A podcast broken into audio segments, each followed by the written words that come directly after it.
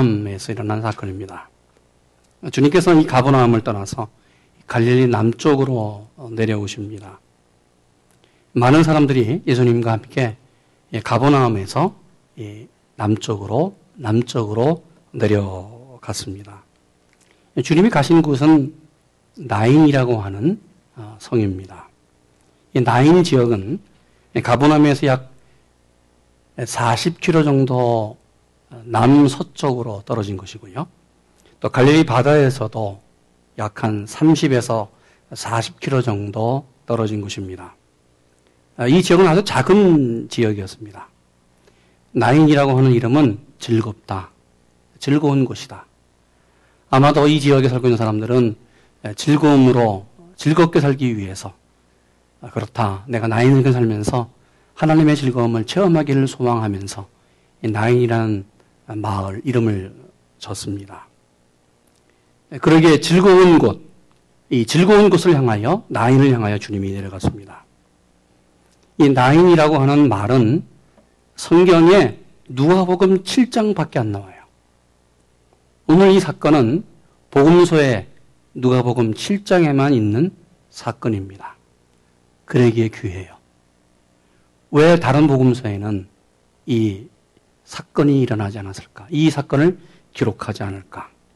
여기에 누가가 갖고 있는 특징이 있고 누가의 신비가 있습니다. 지금도 이 나인성은 이스라엘 여행하면 네인이라고 하는 이 히브리 말로 갖고 있는 아주 작은 도시 마을로 존재하고 있습니다. 주님이 나인성으로 가까이 들어올 때에 한 그룹을 만납니다. 한 사람들의 집단의 그룹을 만나요. 이 그룹은 예수님과 함께 내려오는 이 예수님의 집단과는 전혀 다른 모습이고 전혀 다른 분위기였습니다.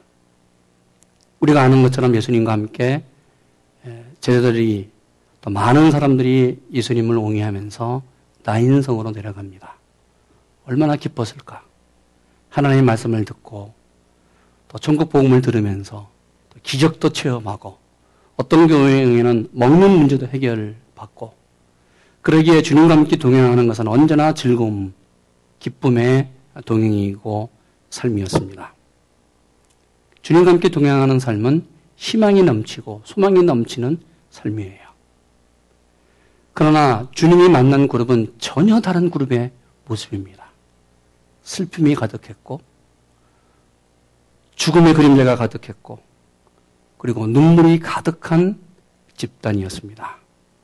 전혀 다른 두 그룹이 나인성 성문 앞에서 만나요. 그러게 11절 이렇게 말합니다. 그 후에 예수께서 나인이란 성으로 가실새 제자와 허다한 무리가 동행하더니 성문에 가까이 오실 때에 사람들이 한 죽은 자를 메고 성 밖에서 성 안에서 나왔다. 주님의 그룹과 장례 행렬의 그룹이 서로 마주치게 됩니다. 이 그룹은 나인성에 살고 있는 어느 한 여인, 그 여인이 행하는 장례 행렬이었습니다. 당시 장례 행렬은 우리 한국처럼 3일장이나 어, 5일장으로 장례를 치르지 않고 죽으면 그날 시신을 동네 밖 공동묘지에 묻습니다. 당일 치르는 장례입니다. 묘지가 성 밖에 있었기 때문에 성 나인성에 있었던 이 장례 행렬은 나인성 밖으로 지금 묘지를 향하여 나가는 그러한 시간에 오늘 주님이 이 장례 행렬을 만납니다. 여러분 장례식은 예전이나 지금이나 슬픔 사건이고 슬픔의 모습이에요. 여러분 장례는 언제나 절망의 순간입니다.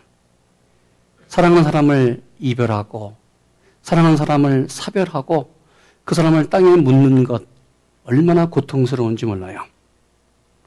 당시 장례식은 아, 장례 죽은 사람의 직계 가족들은 옷을 찢어요. 그러면서 슬픔을 표현합니다.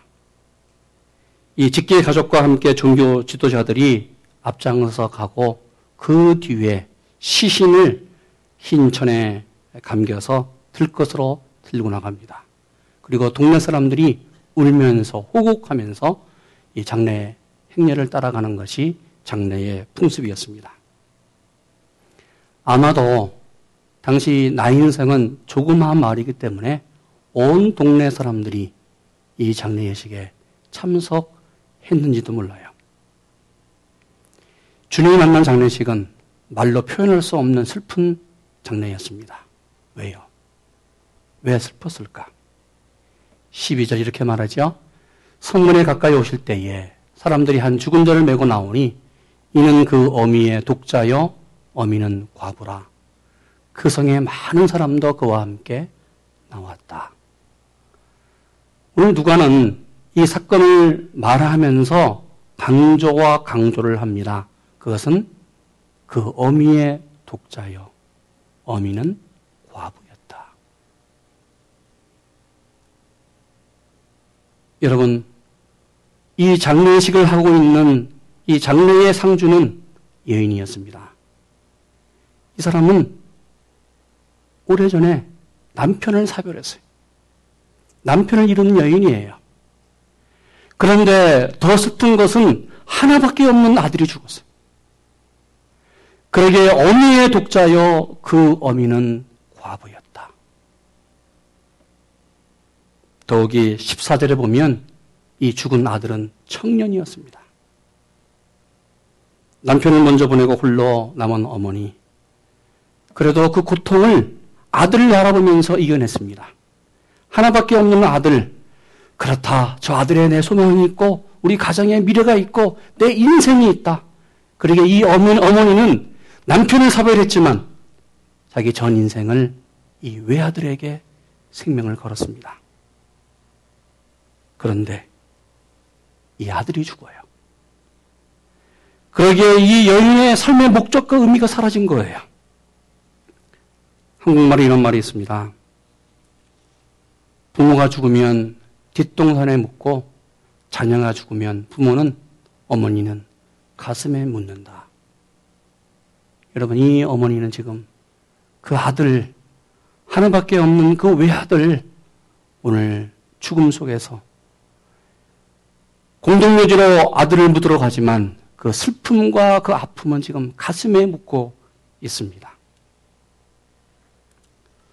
어느 날 이 식당에서 일하는 아주머니가 쟁반을 들고 그릇을 운반하는데 자꾸만 쟁반을 떨어뜨리고 그릇을 깨뜨리는 거예요. 소리가 뭐 얼마나 요란스럽게 나는지 몰라요. 그래서 식사하는 사람들이 아 아주머니 왜 그렇습니까? 좀 조심하세요. 너무 쟁반을 자주 떨어뜨리고 그릇이 깨지니까 이 먹는데 얼마나 신경 쓰이는지 몰라요. 이 얘기를 듣고 그 아주머니가 이렇게 대답합니다. 미안합니다.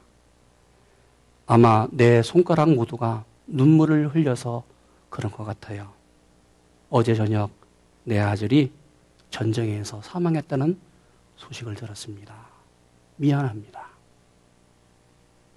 이 얘기를 듣고 온 식당 안이 물 끼얹는 것처럼 잠잠해지고 조용해졌습니다.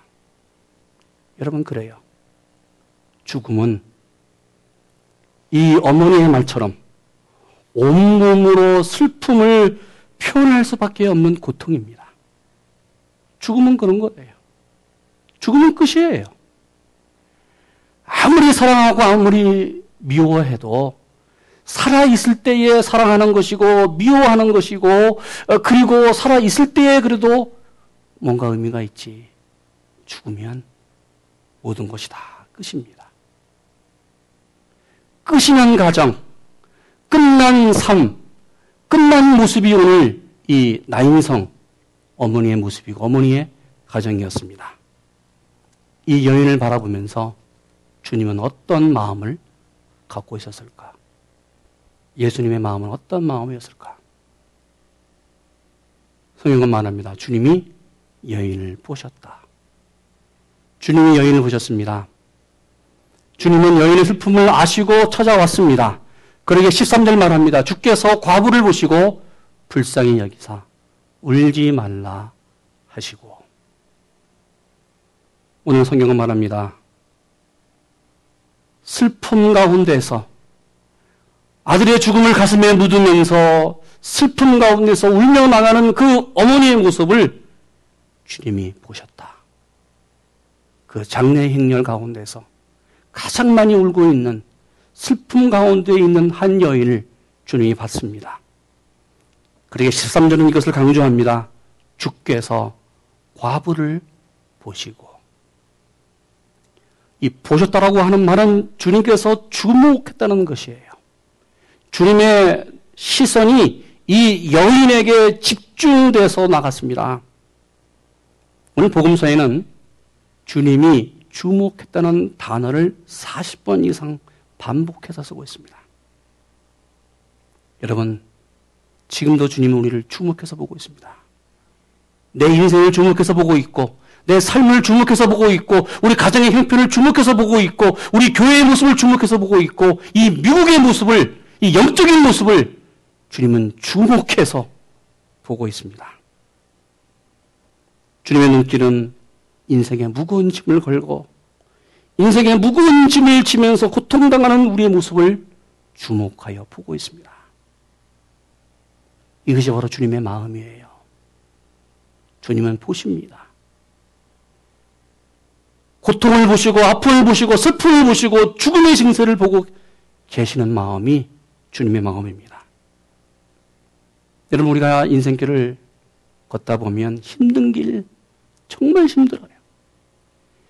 도무지 내 힘으로 해결할 수 없는 일들이 너무나 많아요. 그러게 눈물 지는 밤을 만날 때가 많습니다. 곁에서 위로온 사람이 아무도 없는 거예요. 누구에게 하소연할 수 있는 그러한 사람이 없어요. 그러게 그 인생길 깊은 밤을 그 깊은 밤을 정말 위로받을 수 없는 그 상황 속에서 정말 한숨 지면서 눈물로 통과하는 분들도 있습니다.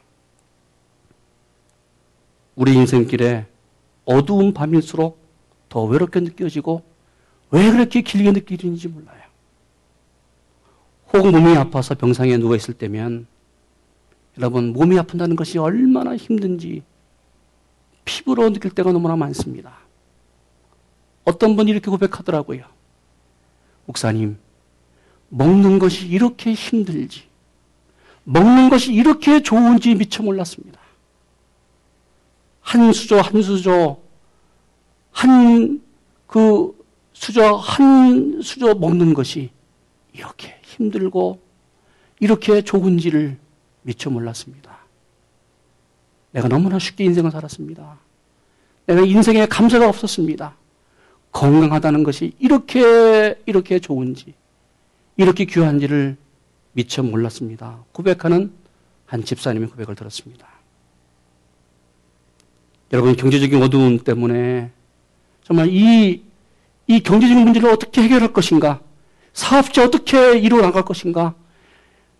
아니, 회사를 어떻게 운영해 갈 것인가? 고민하는 분들도 있습니다. 부부관계, 자녀관계, 아니, 인간관계 속에서 많은 상처를 받으면서 피눈물을 흘리는 분들도 있어요. 찾아오신 주님은 주목하여 보여주신 주님은 말씀합니다. 울지 말라. 주님은 그 문제를 보시고 우리에게 말씀합니다. 울지 말라. 하나님은 죽을 병으로 하염없이 울었던 한 사람, 절망적인 내가 죽을 것이다. 선고한 그 사망의 선고 앞에서 하나님 앞에 나와 통곡하면서 울, 울었던 그 히스기야 왕에게 이렇게 말씀했습니다. 내가 내 기도를 들었고 내가 내 눈물을 보았노라. 오늘 주님이 여인에게 말한 것처럼 울지 마라. 하나님은 우리의 기도를 들으시고 우리의 눈물을 보시면서 말합니다. 내가 너를 고쳐주리라. 내 문제를 해결해 주리라. 말씀하십니다. 여러분 오늘 이 누가복음 7장을 보면 참 희한한 사건이 나와요. 희한한 내용이 나와요. 여인이 주, 주님을 먼저 발견한 것이 아니라 주님이 먼저 여인을 발견했습니다. 여인을 먼저 보시고 주목하여 보시고 여인에게 찾아왔어요. 문제를 해결해 주시는 주님, 그 문제를 아시는 주님, 생명의 주관이 되신 주님께서 이 여인을 먼저 보셨습니다. 여러분, 오늘도 주님은 나를 먼저 보십니다. 내가 주님을 먼저 보는 것이 아니라 주님이 내 문제를 먼저 보시고 내 형편을 먼저 보시고 찾아와 오늘 말씀합니다. 울지 말라. 뼈 아픈 눈물을 흘릴 때에 썰어낸 마음으로 탄식할 때에 주님은 나와 함께 거기 계시면서 나를 생각하시고 그 문제를 해결해 주시기를 원하십니다. 여러분, 찾아오신 주님을 만나시는 여러분 되기를 축원합니다. 주님은 의도적으로 나인성으로 내려왔어요. 의도적으로 여인을 바라봤습니다. 남편이 잃고 외아들 잃은 그 여인 어머니를 만나시고 그 문제를 해결해 주기 위해서 찾아오신 그 모습, 그 마음이 주님의 마음입니다. 오늘 주님은 여인을 보고 얼마나 마음이 아파했는지 몰라요. 주님의 마음이 어떤 마음이었을까? 주님은 창자가 아프고 심장이 아프고 마음이 아팠습니다. 우리 13절 같이 있습니다. 주께서 과부를 보시고 불쌍히 여기사 울지 말라 하시고 영어 성경은 심장이 움직였다라고 말해요. 주님이 불쌍히 여기셨다라는 뜻을 주님의 심장의 허트가 움직였다, 트램블했다 얘기해요. 그러나 헬라어 원문에 보면 창자가 움직였다라고 써요. 유대인들은 마음의 중심이 창자에 있다고 생각했습니다. 이것은 마치 한국말에 너무 슬프고 너무 아프면 어떻게 돼요?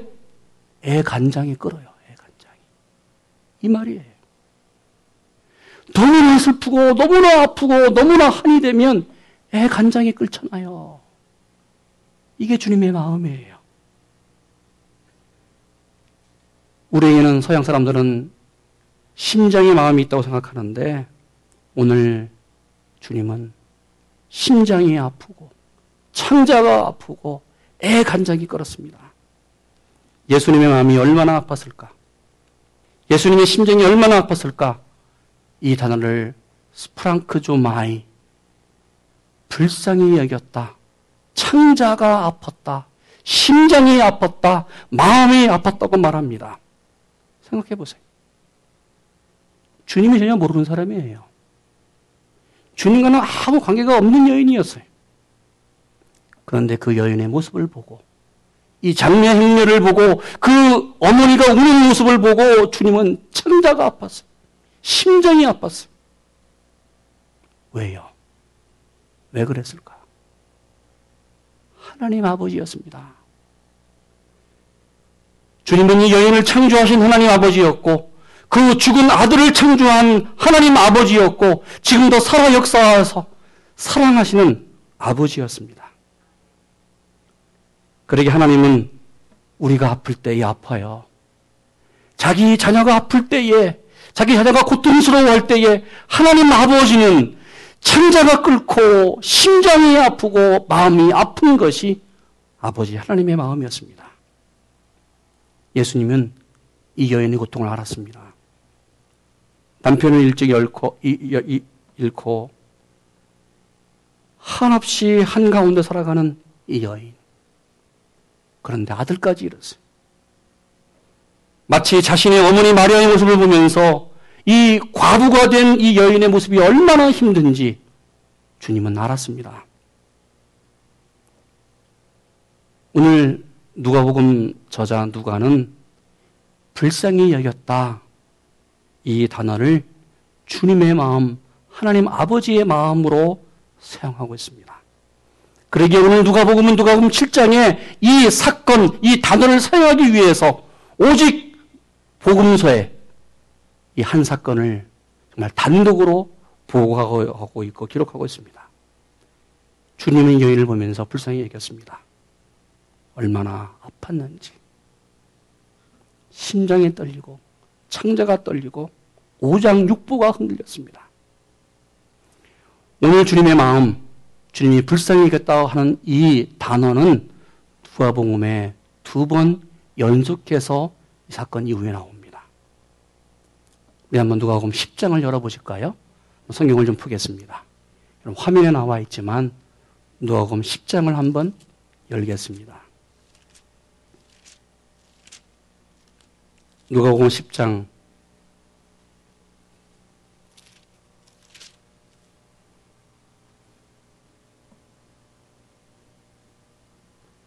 33절 보면 이렇게 말합니다. 어떤 사마리아는 여행하는 중 거기 이르러 그를 보고 불쌍히 여겨. 한 사마리아 사람이 예루살렘으로 여행을 했습니다. 여행 중에 한 사건을 만나요. 그것은 강도 만난 유대인이었습니다. 강도 만난 사람 길거리에서 피를 철철 흘리면서 죽어가요. 이 모습을 보고 제사장 지나가고 레위인 지나갔습니다. 아무 관심이 없어요. 오늘 어떤 사마리아인이 여행하는 중에 거기 죽어져 가는 강동만는 한 사람을 보고 그의 마음이 창자가 흔들리고 심장이 떨리고 마음이 떨렸어요. 불쌍히 여기는 마음을 갖고 있어요. 여러분 당시 사마리아인 유대인 만나면 도와줄 필요가 없어요. 왜요? 반대로 생각하면 유대인들은 사마리아인을 개처럼 여겼습니다. 사람으로 취급하지도 않았어요. 그러기에 그 사람하고는 관계도 없는 사람이에요. 나를 개처럼 여기는 사람, 그 저 유대인 도와줄 필요가 없어요. 아니, 이 사람은 여행하는 중이었어. 자신이 가장 무시받고 천대받은 그, 어, 유대인 도와줄 필요가 없어요. 그런데 멸시받았던 이 사마리아인은 오늘 그 유대인에게 찾아가서 그를 보고 그를 주목하여 보고 오장육부가 떨려요. 애간장이 끓어요. 심장이 흔들렸어요. 불쌍히 여겨. 가까이 가서 기름을 붓고 그 상처에 포도주를 붓고 싸매어 주고 짐승에 태워서 그를 주먹으로 데리고 가서 돌봐 줬습니다. 오늘 선한 사마리아 사람이 갖고 있는 마음이 누구의 마음이에요? 예수님의 마음이고 하나님 아버지의 마음이에요. 오늘 누가는 이 하나님 아버지의 마음을 소개하기 위해서 나인성 과부의 그 주님의 마음을 오늘 사건으로 보여주고 있습니다. 또 한 번 나와요. 주님의 말씀 가운데서 누가복음 15장입니다. 누가복음 15장을 한번 넘어가 봅시다.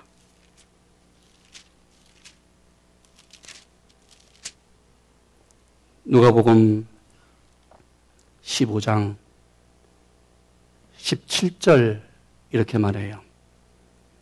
이에 스스로 돌이켜 가로되 내 아버지에게는 양식이 풍족한 품꾼이 얼마 많은고. 그렇죠? 18절.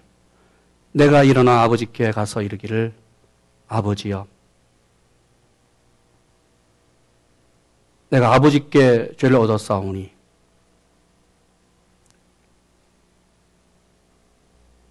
지금부터는 아버지 아들이라 일컬음을 감당하지 못하가이나 하다.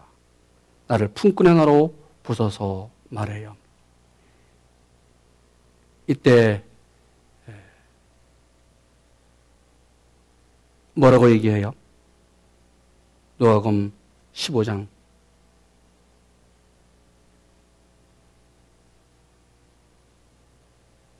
17절인가요?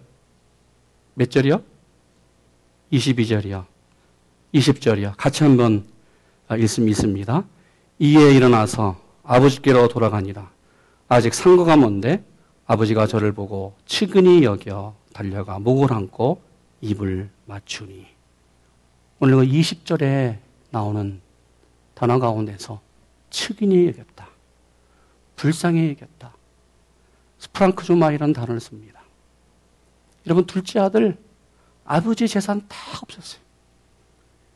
당시의 재산은 아버지에게는 피였습니다. 생명이었습니다. 조상 대대로 내려오는 부동산이에요. 눈 팔고 밥 팔고 집 팔아서 줬어요 아들에게. 그의 유산 줬어요. 이 아들 먼 나라로 가서 자기 인생 즐기는데 그 모든 피와 땀 같은 돈을 다 허락망땅으로 썼습니다. 이 아들 돌아가는 거예요, 집으로. 근데 아버지는 기다렸습니다. 아직도 집이 멀어요. 오늘 아직도 상부가 뭔데 아버지가 저를 먼저 보고 저를 주목했습니다. 아들이 아버지를 본 것이 아니라 아버지가 저를 먼저 봤어요. 아버지가 먼저 저를 주목해서 보고 심장이 흔들렸어요. 창자가 끓었어요. 마음이 끓었어요. 불쌍히 여겼어요. 그러게 아버지는 달려갔습니다. 아들을 안고 입을 맞추면서 아들을 감쌌습니다. 여러분, 이 마음이 주님의 마음이고 아버지 하나님의 마음이에요. 그러게 말합니다. 10편 103편 13절에 아버지가 자식을 국민이 여긴 같이 하나님께서는 자기를 경외하는 자를 국민이 여기신다. 불쌍히 여기신다. 주님의 마음이 어떤 마음일까? 주님의 마음은 생명의 주인 되는 마음이었습니다. 14절 이렇게 말합니다. 가까이 오사 그 관에 손을 대시니 맨 자들이 서는지라 예수께서 가라사대 청년아 내가 내게 말하노니 일어나라 하심에 죽었던 자가 일어나 앉고 말도 하거늘 예수께서 그를 어미에게 주셨다 말합니다. 여러분 구약 율법에 의하면 사람이 관에 손을 댄다든지 시체에 손을 대면 부정한 사람이 돼요. 율법으로 금지했습니다. 그러게 율법은 관에 손을 대는 것, 시체에 손을 대는 것을 엄격히 금지했습니다. 장례식을 치른 모든 사람은 반드시 제사장 앞에 가서 정결 예식을 행하면서 깨끗함을 받아야 했습니다. 그런데 주님은 구약의 율법을 초월해서 관에 손을 대요. 왜 그랬을까? 주님은 여인의 슬픔을 자신의 슬픔으로 느끼셨습니다. 그러기에 주님은 죽은 아들의 시선에, 시, 시신에 그 시체에 손을 대면서 말씀했습니다. 14절. 예수께서 가라사대 청년아 내가 내게 말하노니 일어나라. 청년아 내가 지금 너에게 말을 한다. 일어나라. 주님의 말씀이 떨어지자 죽었던 자가 다시 살아났습니다. 할렐루야. 여러분, 이것이 주님의 기적이에요. 여러분, 이것이 주님의 마음이에요. 예수님은 이 세상에서 할 수 없는 어떤 일, 정말 사람이 할 수 없는 어, 정말 불가능한 일을 주님이 했습니다. 무엇으로 했어요? 말씀으로 했어요. 주님이 기도하지 않았어요. 주님이 그 시체에 그 관에 손을 대고 말씀했습니다. 내가 네게 말한다. 일어나라. 일어나라.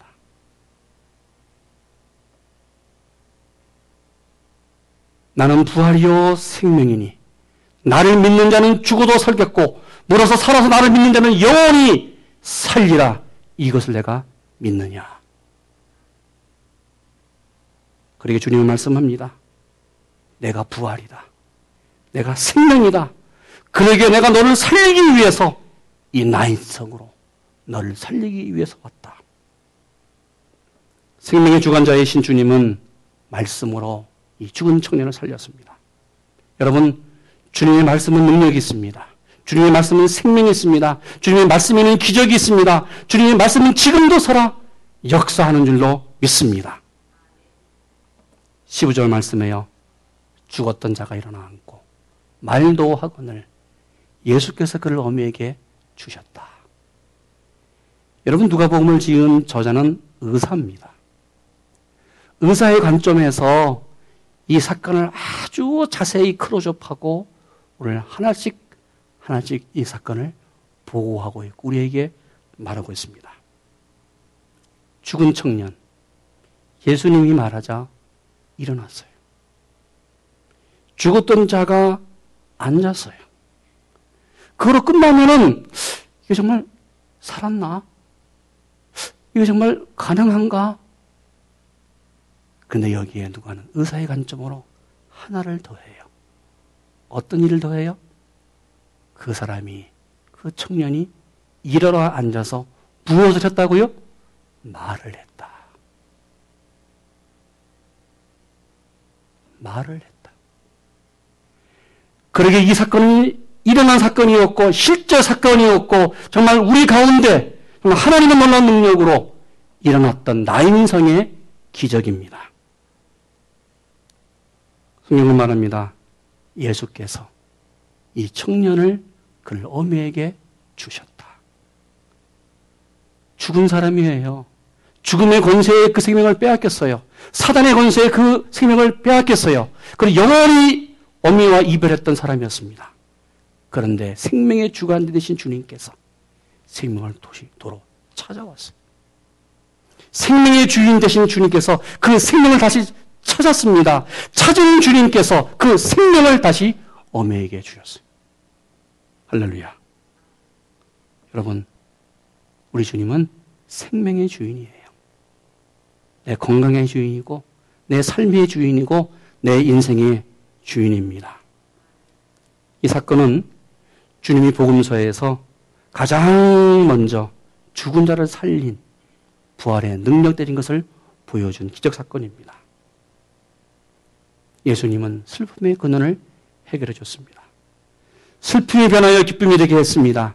죽음이 변하여 생명이 되게 했습니다. 그러기에 죽음의 역사가 오늘 생명의 기적으로 이루는 사건이 오늘 나인성 과부 이 노아곰 7장에 나오는 사건입니다. 오늘 특이한 것 하나 있어요. 오늘 사건을 보면서 말씀을 읽으면서 우리가 도전받아야 될 것이 하나 있어요. 이 사건은 주님을 믿는 사람에게 일어난 사건이 아니에요. 오늘 이 본문은 여인의 믿음에 대해서 말하지 않습니다. 지난주에 나눈 것처럼 백부장의 믿음 때문에 백부장의 하인이 기적으로 벽에서 나왔는데 오늘 이 본문은 예수님께서 기적을 행하시는데 예수님께서 오늘 말씀으로 행하시는데 오늘 믿음에 대한 사건, 여인의 믿음에 대해서 이런 방구도 말하지 않아요. 이것이 주님의 마음이에요. 주님이 마음 먹으면 내가 예수를 믿든지 믿지 않든지 관계가 없어요. 바로 주님의 마음으로 역사하시면 주님의 마음으로 우리와 함께 하시면 주님의 능력으로 그 문제가 해결될 줄로 믿습니다. 여러분 우리 가운데서 외아들을 잃을 정도의 슬픔은 아니지만 그 절망은 아니지만 정말 슬픔 가운데 절망 가운데 있는 분들이 있습니까? 인생에서 소망의 그 끈이 끊어진 것처럼 보이는 분들이 있습니까? 가장 삶이 절망적인 가운데 있는 분들이 있습니까? 주님이 찾아오세요. 오늘 찾아오세요. 나를 만나세요. 내가 주님을 본 것이 아니라 주님이 나를 먼저 보세요. 그러고 말 말씀해요. 울지 말라. 여러분, 주님이 우리 문제를 보고 있습니다. 내 가정을 보고 있습니다. 여러분, 주님이 나를 보고 있습니다. 주님이 우리 교회를 보고 있습니다. 주님이 우리 미국을 보고 있습니다. 그러면서 말합니다. 울지 말라. 내가 내게 말한다. 일어나라. 일어나라. 슬픔이 변하여 기쁨이 되고, 죽음이 변하여 생명이 되고, 눈물이 변하여 웃음이 되는 여러분 되시기를 축원합니다. 기도하겠습니다. 울지 말라. 내가 내게 말한다. 일어나라. 일어나라. 일어나라. 주님 이 자리에 오신 것을 감사합니다. 우리 가정에 오신 것을 감사합니다. 우리 교회에 오신 것을 감사합니다. 이 미국에 오신 것을 감사합니다. 이 땅에 오셔서 문제를 먼저 보시고 해결해 주실 줄로 믿습니다. 주님, 생명의 주권 자 주님과 함께 승리하는 우리 한 사람 한 사람 우리 가정과 교회가 되게 하여 주시옵소서. 예수님의 이름으로 기도했습니다. 아멘.